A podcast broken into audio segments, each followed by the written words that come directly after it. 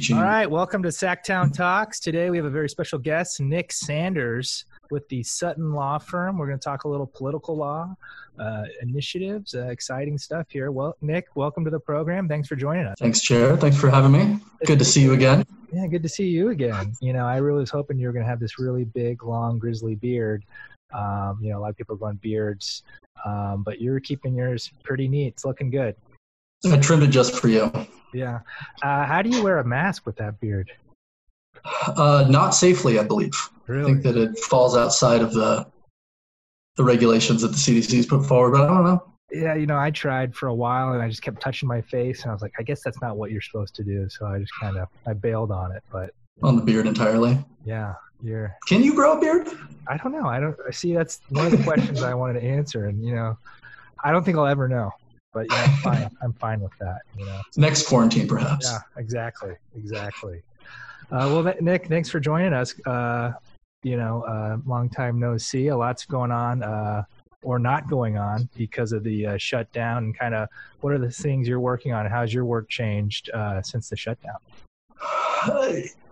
It's a little bit slower. You know, you, you would anticipate that people kind of get back on their heels a little bit while the shelter in place plays out. Um, but we've been getting some interesting questions because, you know, politics doesn't stop. Um, right. People are trying to figure out how to deal with shelter in place, um, with staying at home, and continuing to work, do the work that they need to do. Uh, sometimes that you know takes the form of figuring out how to properly do Zoom fundraisers. Other times it's the panic calls about initiatives, how they're how they're going to get them on the ballot. Right.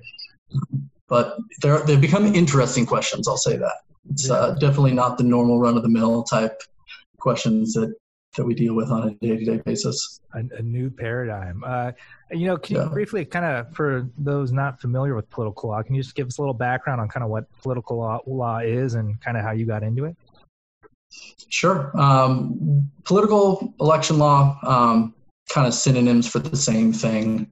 Uh, we deal in the laws that allow people to get on the ballot and the dealing with counting votes and how you deal with voting and, and voter access, ballot access, things like that. Um, the political law aspect, I think, is more compliance with the rules around both lobbying and engaging in politics. So, uh, as you are well aware, as most people I think who listen to the podcast are well aware, there's a, a Byzantine system of laws in place if you want to actually engage in political speech. That's our specialty. Um, that's the specialty of any of the political law firms around Sacramento. Uh, you know, kind of an interesting time here. Uh, legislature just reconvened yesterday uh, for the first time in a while. And, you know, there's this big kind of argument between the Senate and the Assembly kind of about this remote voting um, issue, you know, whether that's constitutional or not. Uh, it looks kind of like the Senate and the Assembly attorneys have a different um, you know view on this. You know are you familiar with this issue and kind of you know what what do you think the the issue there is with remote voting in the legislature?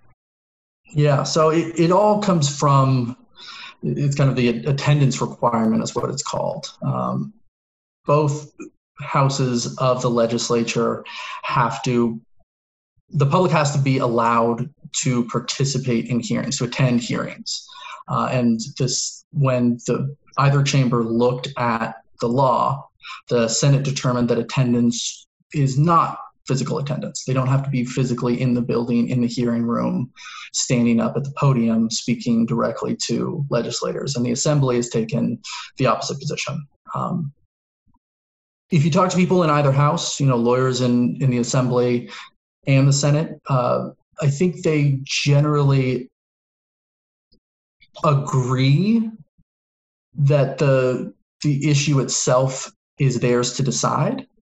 Um, I think that the assembly has acted with a little more caution.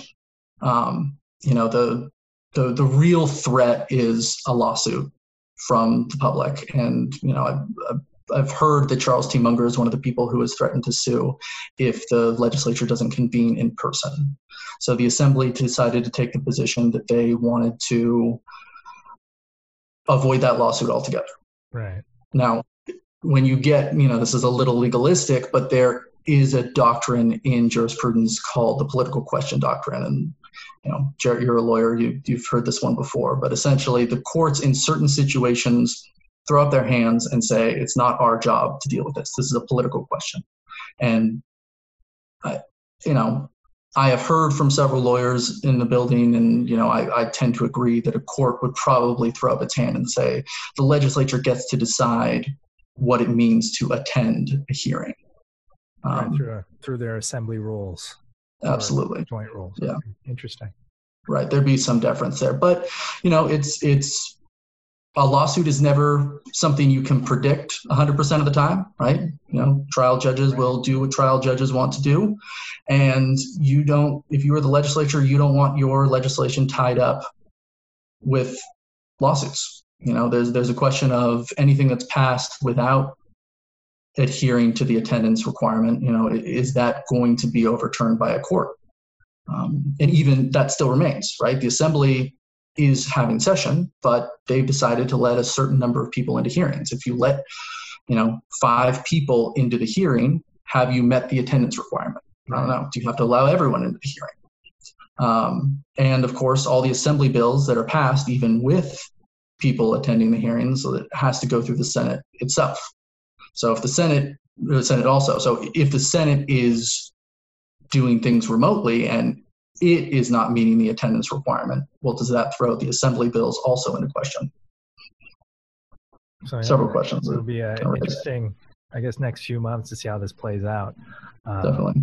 You know, something else that's going on right now is uh, November elections coming up. Um, you know, in California, we have direct democracy with the initiative process.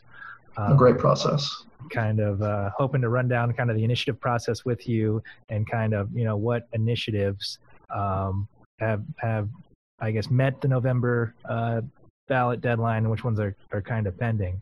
Um, you know, sure, yeah. Technically, there's there's only one measure on the ballot. It's a referendum uh, on on cash bail uh, that was done a while back. Passed, went through the the process, and is definitely on the ballot. There are four. The way that this works is, um, you know, as you know, you you go out as a proponent, you have an idea, you want to pass a law.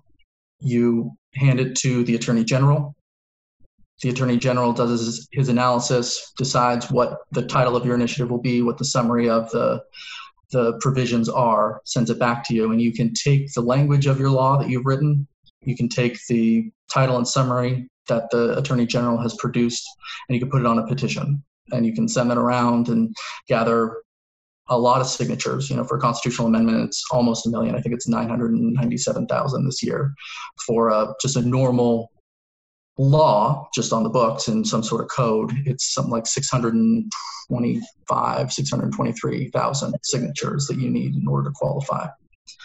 Um, so many people, many groups have gone out and gathered signatures uh, or are gathering signatures at this time.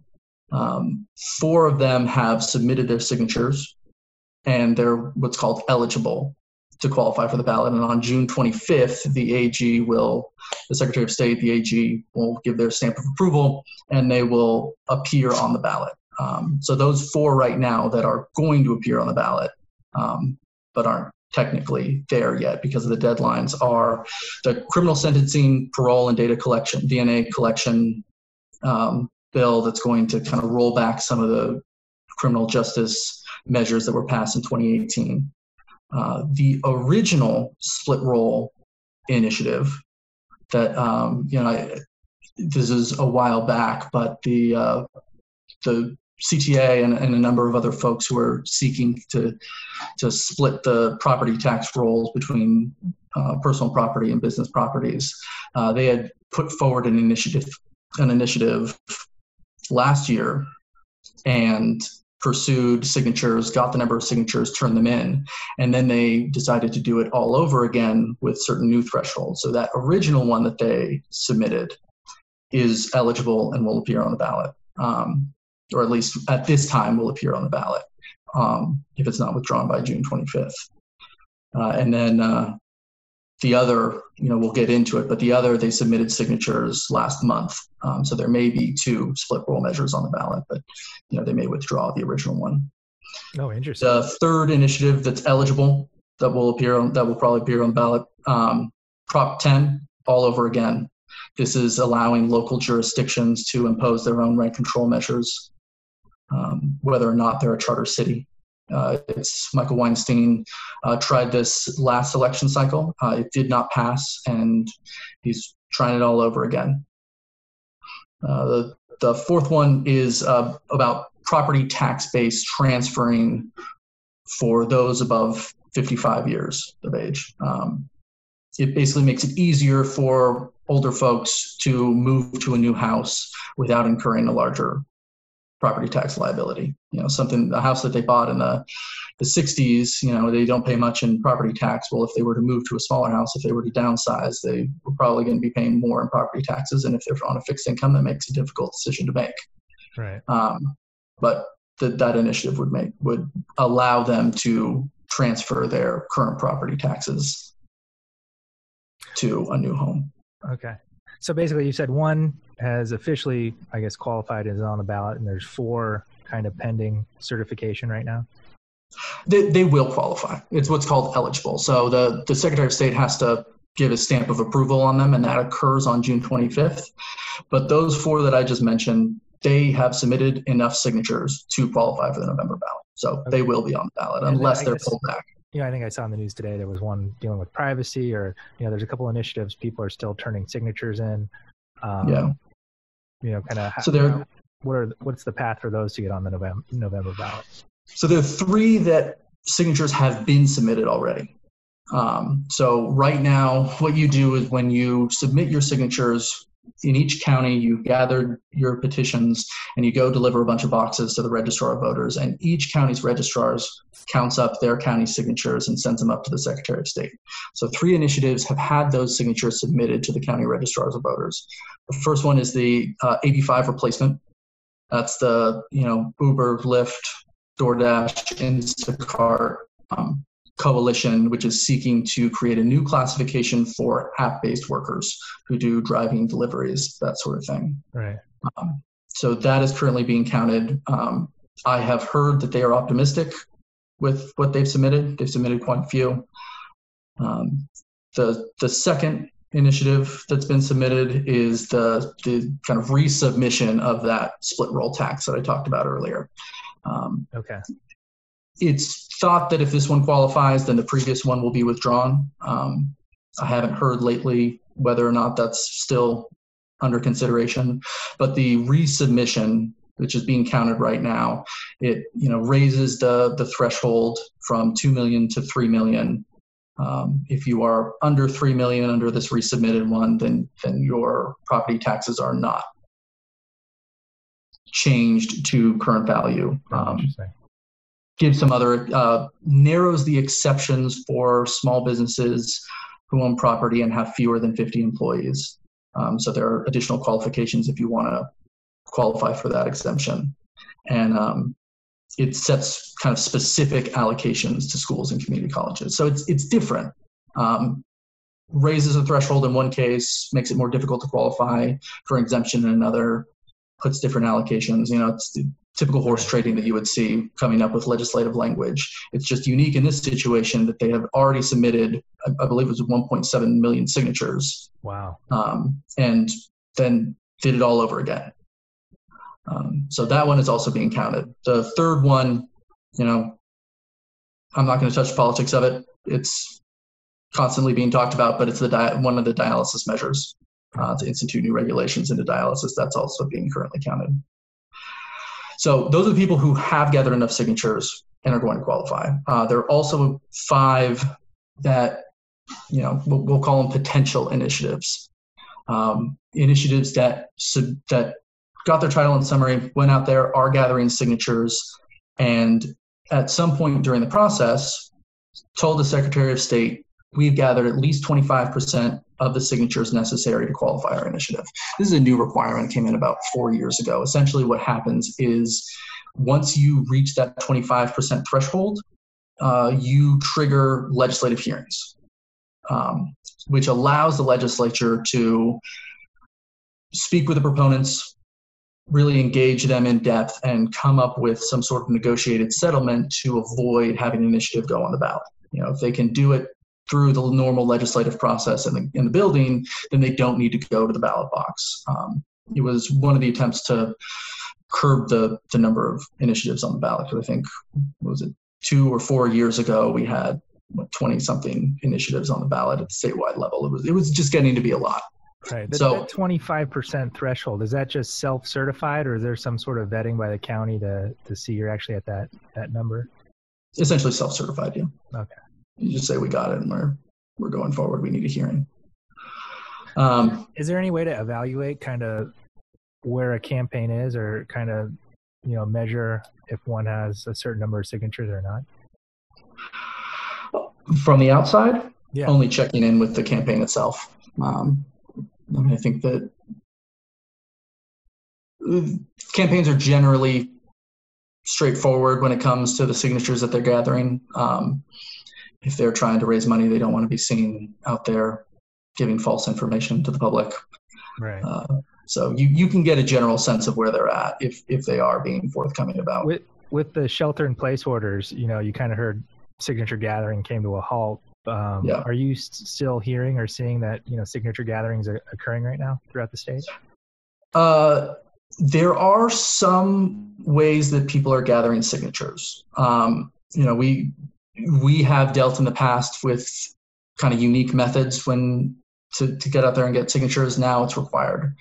Um, we've as a firm we've kind of talked about this, kicked it back and forth. It's always been kind of a fun mind experiment. You know, what would happen if you couldn't go out there and gather signatures?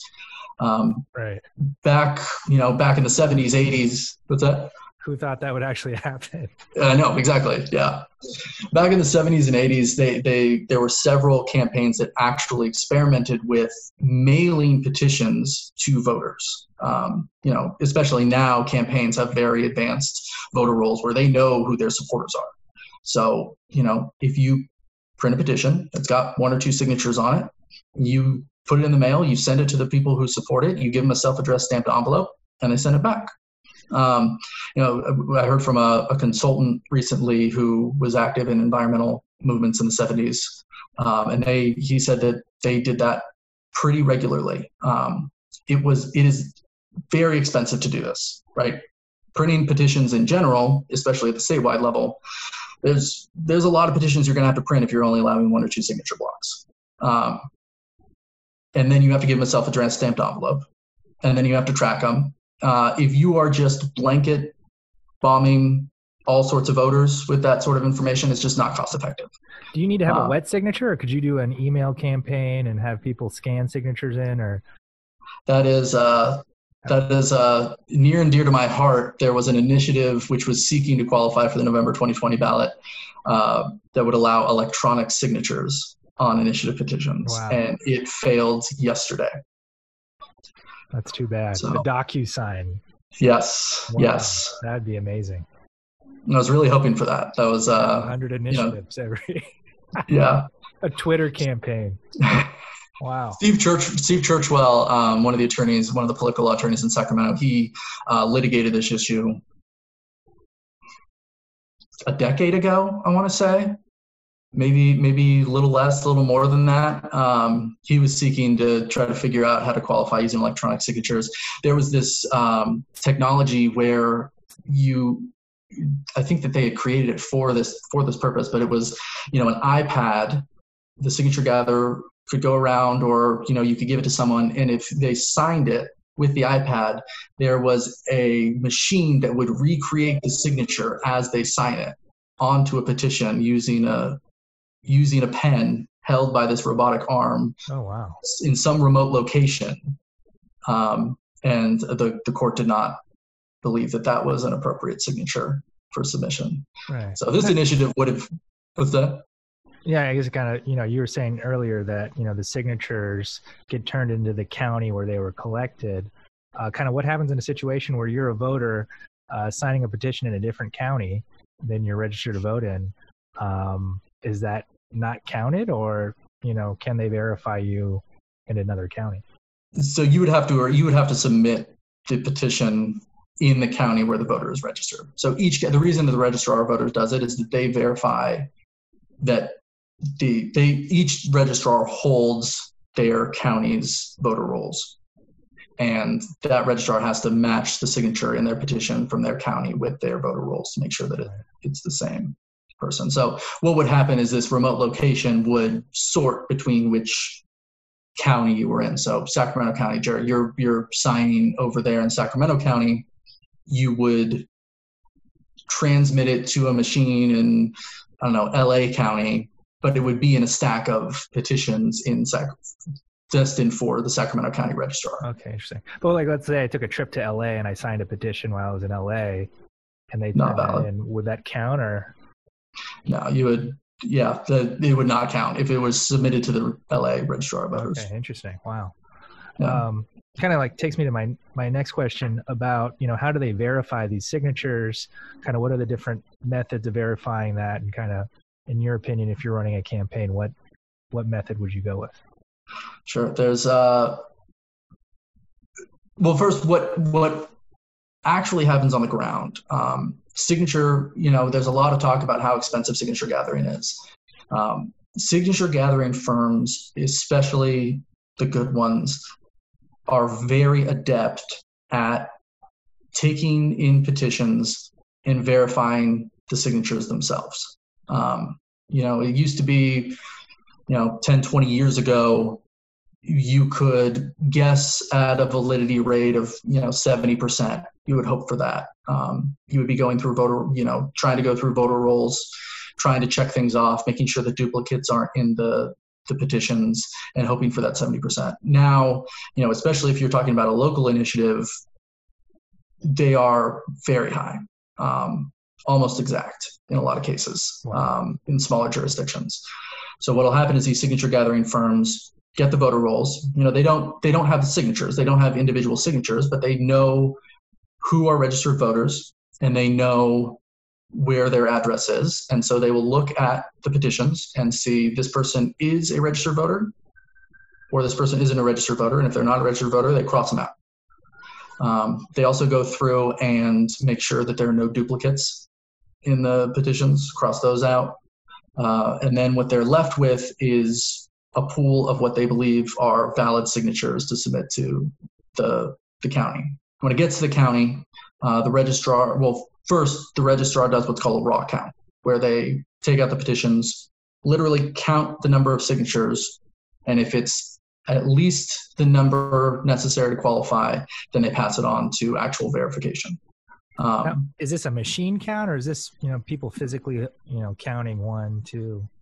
People physically counting. Now we always recommend when we when we're turning in petitions, uh, we often submit petitions on behalf of our clients. Um, when we submit petitions, and signature gathering firms will do this too. You group them, right? If you have a petition that has 20 signature blocks and they're all filled out, you, rub, you rubber band all those together. You rubber band all the ones that have 19 signatures. You rubber band all the ones that have 18 signatures, etc. Okay. So when the registrar gets it, they kind of spot check. They make sure that it's there, and then they can count it real quickly. It's basic arithmetic rather than going through and actually counting each one with ordinal numbers. Um, so, kind of, you know, looking at the Secretary of State's website, they have uh, some recommended dates for if you're you know having an initiative and you're you know turning signatures in. You know they had this like april 21st date um, yeah. for initiatives to get their signatures in. Is that a hard date or you know can you still qualify after that after turning your signatures in after that april 21 date Sure. That, that April 21 date is definitely why it's on the top of everyone's mind right now. You've seen a lot of articles come out. You see people talking about it. Uh, it is not a hard date. Um, but it is a good recommendation.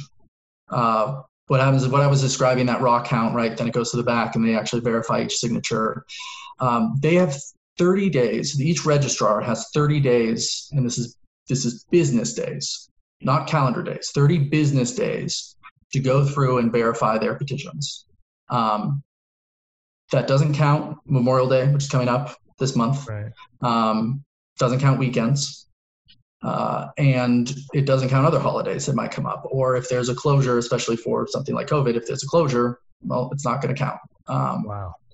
So the recommended date allows registrars that 30 business days. It allows them to gather it, gives them a little bit of wiggle room, and allows them to submit to the Secretary of State. And it gives the Secretary of State time to process all the information and put it in. Um, if everything were to work perfectly, which it never does, but if everything were to work perfectly, um, if the signature verification by the circulators was very good, if there were a ton of signatures, if the registrar was able to do it quickly, you know, you could see an initiative qualify if it were submitted as late as next week. You know, I believe that the the 20 the, the 30 working days allowing the Secretary of State one day to process all the information would put it at the 13th. Wow. Um, okay. But again, that was that is everything working perfectly.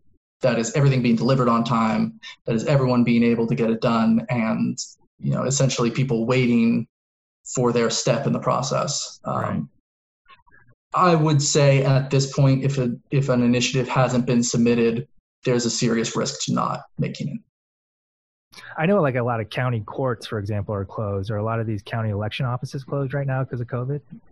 No, they're all open. Um, I, I have heard registrars talk about the difficulty of keeping them open, but they know that they have to be there counting signatures. So um, I'm trying to remember which county. There, there was a large county that we, we spoke with a registrar, and essentially what they are doing is having part of their staff come in because signature verification is sitting in front of a computer.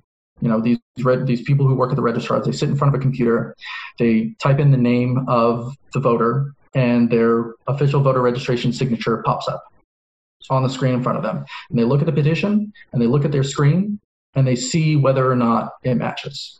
Right. Wow. And and registrars registrars go out of their way to try to let these things qualify, right? Um, so they, you know, they look for indications. Well, if the J is the same and Jarrett, well, you know, it doesn't matter that there's three peaks rather than four or something like that in the signature. You know, they can they can look at this. This is their job. They can look at it and tell that it's there. Are there any um, I don't know legal actions, I guess, to challenge these signature gathering efforts, saying, "Oh, you know, that's not a real signature"? You know, are there you know methods where people engage a, a firm like yourselves to you know try to disqualify these signatures? Not at this point in the process. Um, when we are challenging signatures, uh, that usually occurs with after the election when we're doing vote by mail ballots or um, provisional ballots. You know, looking at those, the same exact matching system, right? Um, but at this point, petitions that have been turned in are not public record. Um, okay. We don't get to see them. The proponents wouldn't get to see them again unless they didn't qualify and they want to, and the proponents want to check.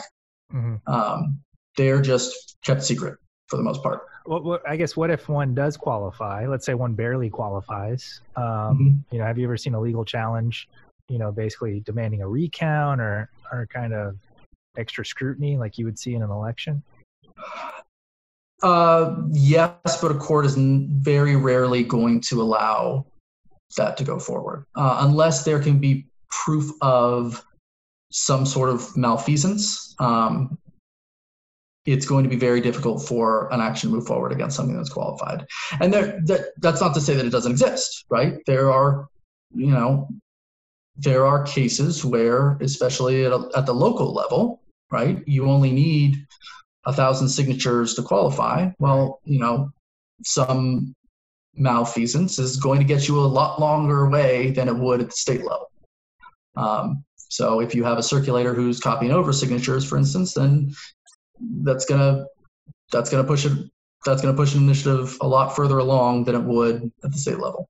Yeah, I'm just kind of thinking like you know a county like LA County, if you know they have maybe you know a million signatures they're looking at with all these different initiatives, mm-hmm. it could be a pretty tedious task uh, yeah. to be going through those. So it is. Uh, yeah. I think I think the more likely action at this point is not about qualification for this ballot, but um, one of the other legal issues is that if you once you receive that title and summary I talked about earlier mm-hmm. uh, from the from the attorney general, you have 180 days until that title and summary expires. Essentially, it's gone. You got to resubmit. You got to go through the process again. Anything you've gathered is is off to the wind. Um, you know, I haven't we haven't thought this through extensively, so I can't give you the full legal bases, but that 180 day requirement is now a little suspect. Um, if the government is telling you that you can't go out and collect signatures, right? It's, you know, if the if they were to change that requirement to eight days rather than 180 days, well, a court would look at it and say that's ridiculous. Ridiculous. You can't gather 997,000 signatures in eight days. Right. Well, you know, if it's 180 days less two months of shutdown, well, then a court might look at it and say that's ridiculous. You can't expect people to gather signatures in that amount of time. Now, no one's filed that action. We haven't heard anyone wanting to file that action necessarily, but um, that is probably the most likely litigation that I can think of right now. So, so you're talking about you know these pending measures that have reached the 25% but are still you know kind of been shut down because the signature gathering is kind of paused. Yeah. That you know they might not be able to make 2022 um, because of the 180 day issue, but you know they might right. get extensions. Is that kind of what you're saying? Right yeah that would be you know if i were counseling them that would be what i would recommend is to try to get that extension right. now in a lot of cases they already have the signatures right there there are five we, we got a little sidetracked but there are five initiatives that have this 25% right there's um uh, there's the new privacy law Alastair Mactaggart um, right. has proposed a new law to increase digital privacy um, that one has the 25% hasn't qualified yet there is the the um, Center for Regenerative Medicine, California Institute for Regenerative Medicine, the, the stem cell uh, research facility. They have a bond measure that uh, I have heard it has enough signatures to qualify uh, for the ballot, but it wants a little extra kick and it's trying to decide whether or not it wants to submit for November 2020. Right. Um, interestingly, that group has decided to post its petition online in order to get the extra signatures to push it kind of over the edge. Right. Um, so right now, if you were to go on the website, you can print out their petition, sign their petition, and mail it in. Um, that was another kind of one besides mailing out petitions individually. You can also place it online, right? Um, they've decided to engage in that. My understanding is that they they feel comfortable that they have this number of signatures that they need, but they want to kind of kick it up. Like I said, with the with the split roll tax, they turned in 1.7 million. Right. In a lot of cases, these initiatives will jack up their signature count to show a coalition of people behind them, not just the bare minimum to qualify an initiative. Um, right. So, you know, the other question is whether these initiatives do want to go forward. So, two others are the um, the the medical negligence cap raise and the plastics tax right? These are two initiatives that kind of gathered a lot of attention when they were initially submitted. They've been out on the streets. Um, i know at least the the medical negligence cap raise has said that it has enough signatures to qualify for the ballot but both of those initiatives seem to have said they don't want to they've looked at the they've looked at the situation they've looked at what's going to be on november 2020 and they've said we're just going to take a step back. Now is not the time. Right. Now, in a lot of cases, it's not about gathering signatures, right? It's a decision. Well, especially for let's say the medical negligence tax or the medical negligence cap raise, they have to go out there and they have to raise money from plaintiffs' lawyers, right? That's the group that's going to give them money. Well, right now, courts aren't open. Plaintiffs' right. lawyers aren't in court. Now's not a great time for them to raise some money. Um, so they looked at the landscape. They said, "This isn't our time to fight this fight. We'll wait." Um, and if they want to submit at the 180 days, if they want to submit later and qualify for 2022, they seem to have enough signatures to do that. The plastics tax, I haven't heard whether or not they have enough signatures, um, but they have also seemed to have decided that they don't want to qualify for the November ballot they're going to wait. What? How much? You know, you were talking about the mail-in and the costs. You know, what is the cost of a of a campaign to get you know to qualify with paid signature gatherers? You've seen this cycle. Quite a lot. Um, you know, I don't think we've seen a per signature count obviously in a while. Right? It's been two months since we've dealt with this. Uh, it's felt like several years. But um, I think the last, you know, we're talking seven to twelve dollars per signature. Wow. I think. And if you're, you know, if you need 977,000 ballot signatures, but you want to turn in, again, I'm going to keep using split roll as the example just because that's the one that, you know, is was, was recently turned in. Um, they submitted the 1.7 million twice. Well, you can do the math. Let's take the average. Let's take $10, 1.7, and then multiply it by two because they did two different signature gathering drives. It's a lot of money. Right. And, you know, uh, so basically, you're saying that they could have spent 20 million bucks qualifying this twice. Um, mm-hmm. You know what? You know who are the groups behind? Uh, you know, putting that one on the ballot. The for split roll specifically, right? That's uh, California Teachers Association is, is the main backers. Um, a lot of the public sector unions, I, I believe, are also heavily involved. Um, but I know that CTA is the, the biggest backer. No, oh, interesting. Circling back on the you know signature counting, um, you know, there's two methods. There's the raw count and there's you know a percentage count. Could you kind of describe how that percentage um, count works and kind of when that's utilized? Yeah. So all the the deadlines we're talking about now, this April 21st, the the mid March, whatever mid May, whatever you want to call it. These are all based on the what's called a random sample. Mm. Um, that is the default in all counties. Um, certain jurisdictions allow you to, to select, you know, San Diego City, if you submit a city initiative, you're allowed to select whether you want a full count or a random sample. But at the state level, when you're submitting an initiative, you put in to the counties, the counties take it in the back and they take a percentage, a small percentage of the initiative, of the signatures, and they go through and calculate the number of valid signatures of that sample. And it's it's one to one right? So if you need a hundred thousand in a certain county and they take a sample of you know 3000 and 90% of that sample are valid signatures then they just extrapolate that out. They say you turned in 100 uh, 90% validity on our sample size so we're going to say you turned in 90000 right? If an initiative on its random sample gets more than 110% then it passes through.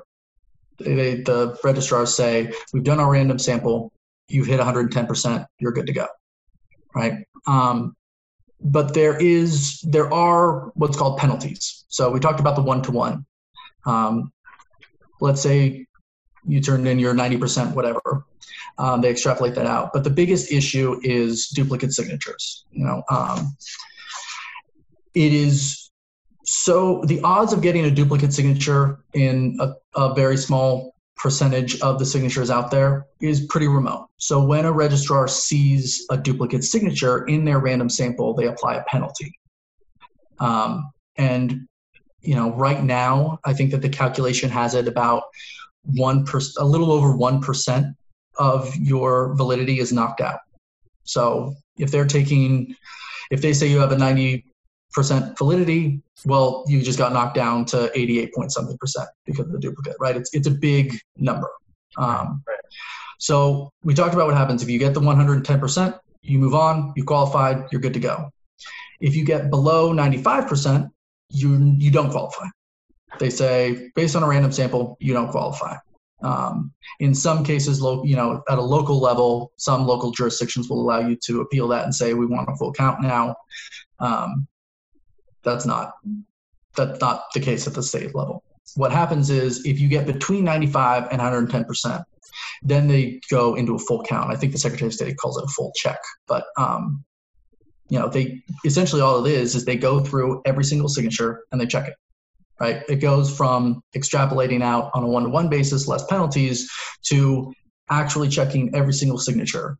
And what they what that happens at that point is the registrars are allowed an extra 30 working days again not biz, not calendar days but working days to get that done um, so in the case where a full count is necessary if you don't get that 110% um, you will have flown well past the deadline so you know the the Secretary of State is the one who certifies these for for the ballot. The counties are the ones who who count the ballots. Is there any, I guess, vetting by the Secretary of State of, of the county's work, or does the Secretary of State always take the county's word for it? Uh, unless there's reason for the, the Secretary of State to take issue with the counties, he's going to defer to his county registrars.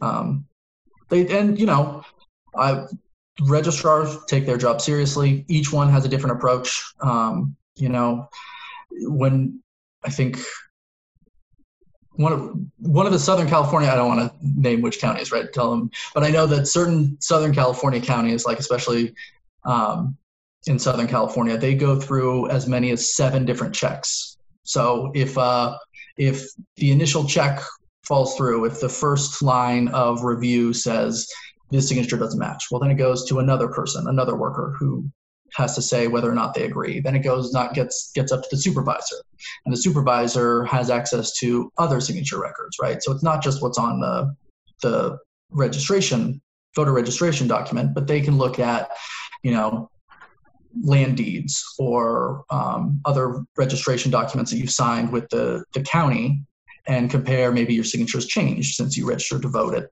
18, right?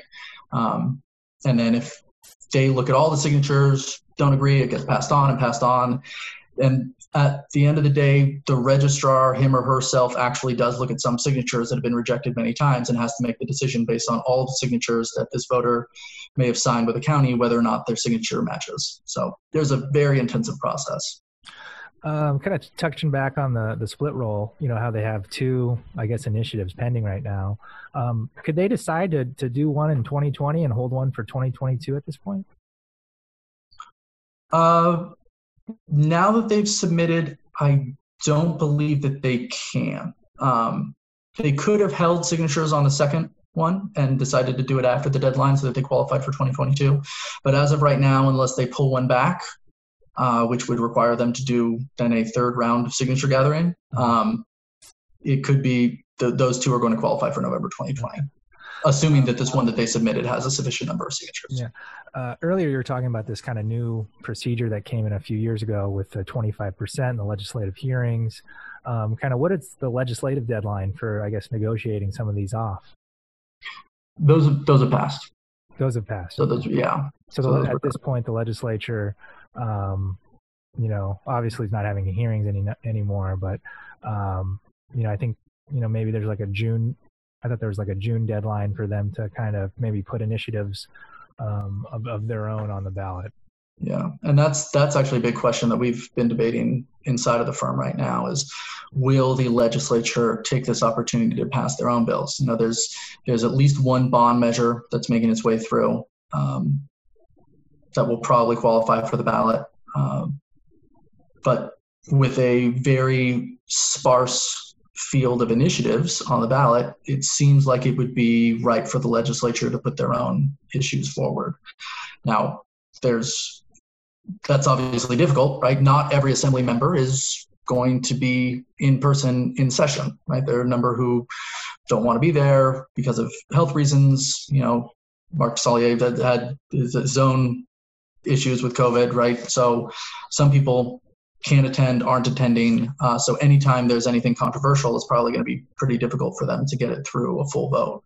Um, but that would be something to watch, I think, is what the legislature decides to do. And the legislature, I guess, you know, to put an initiative for November, are they, you know, is it June or can they, you know, put something on in August or or before the the end of the deadline? When is that? So they have their so early August is the deadline for the ballots to be set, but the legislature has its own deadline. I, I don't know it off the top of my head. I think you're right. It's in June that the um, legislature has to pass through, and you know it does have to go through the full process in order to make it to the ballot. Right. So we will be seeing them fairly soon, I would imagine.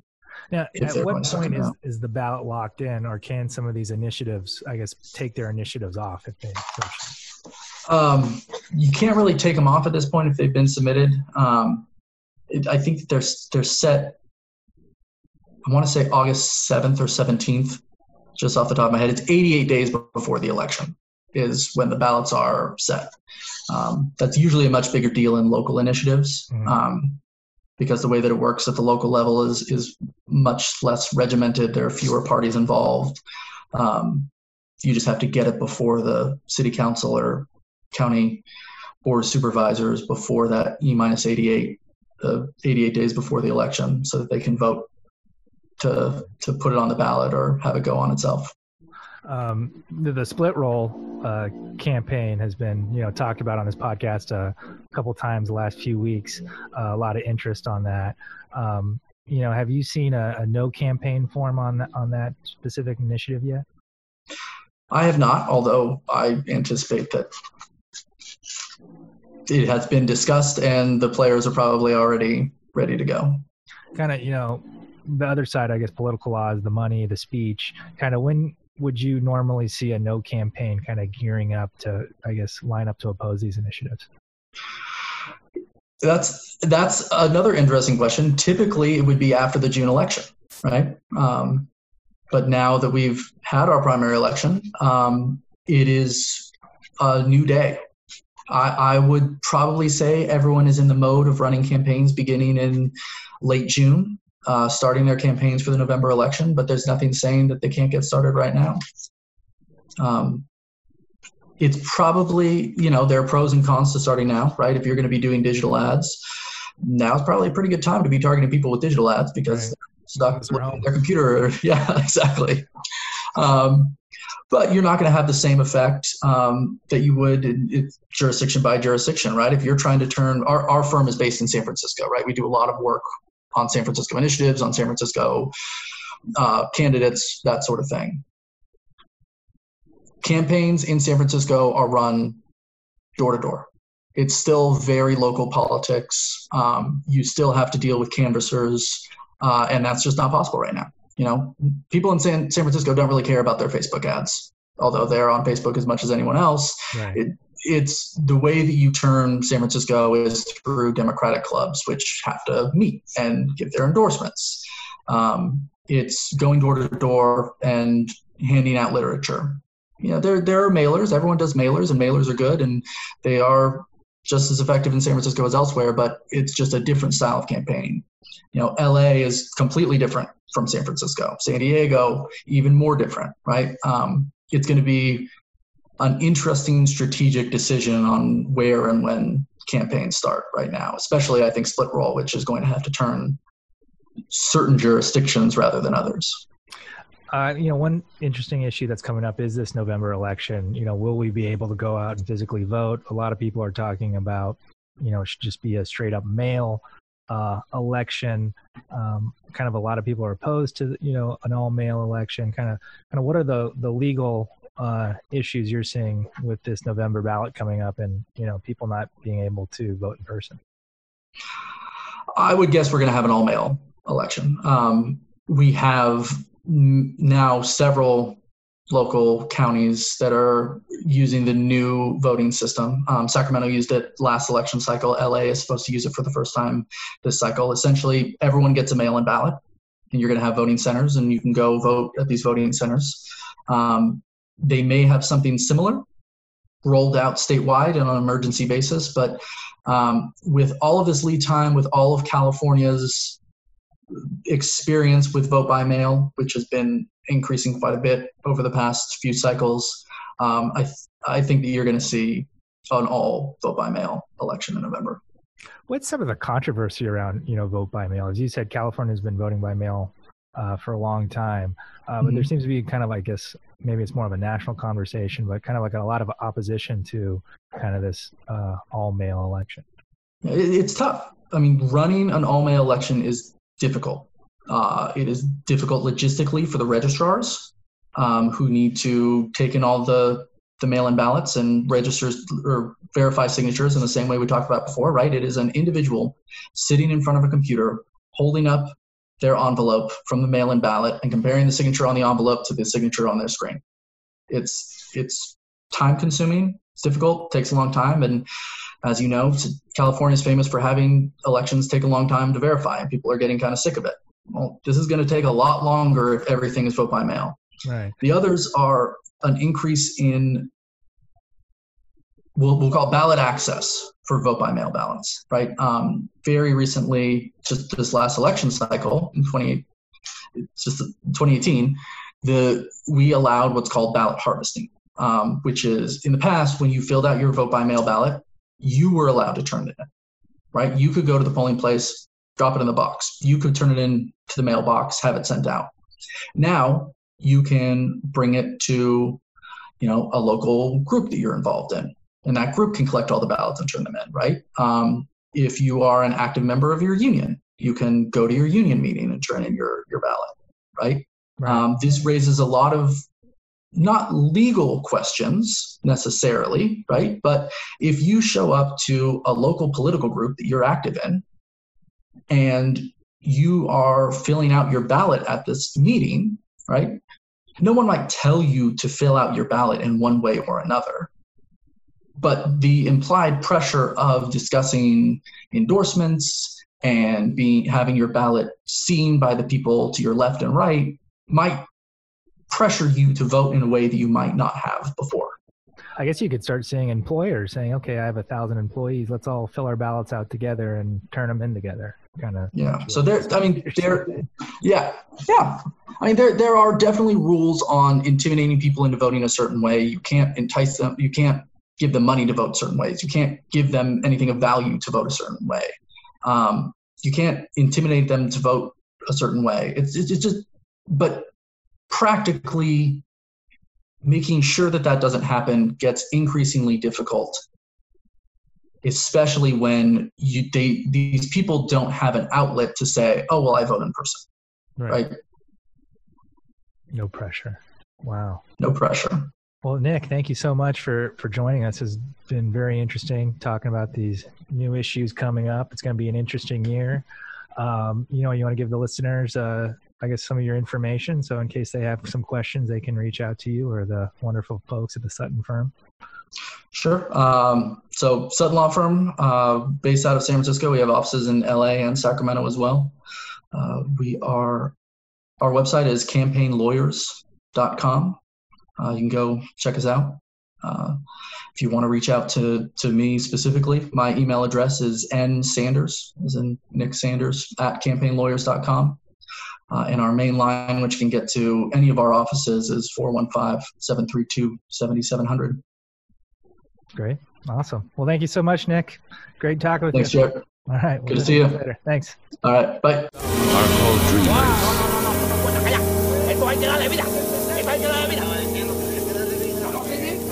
tadi kamu terpecah. Oh, mau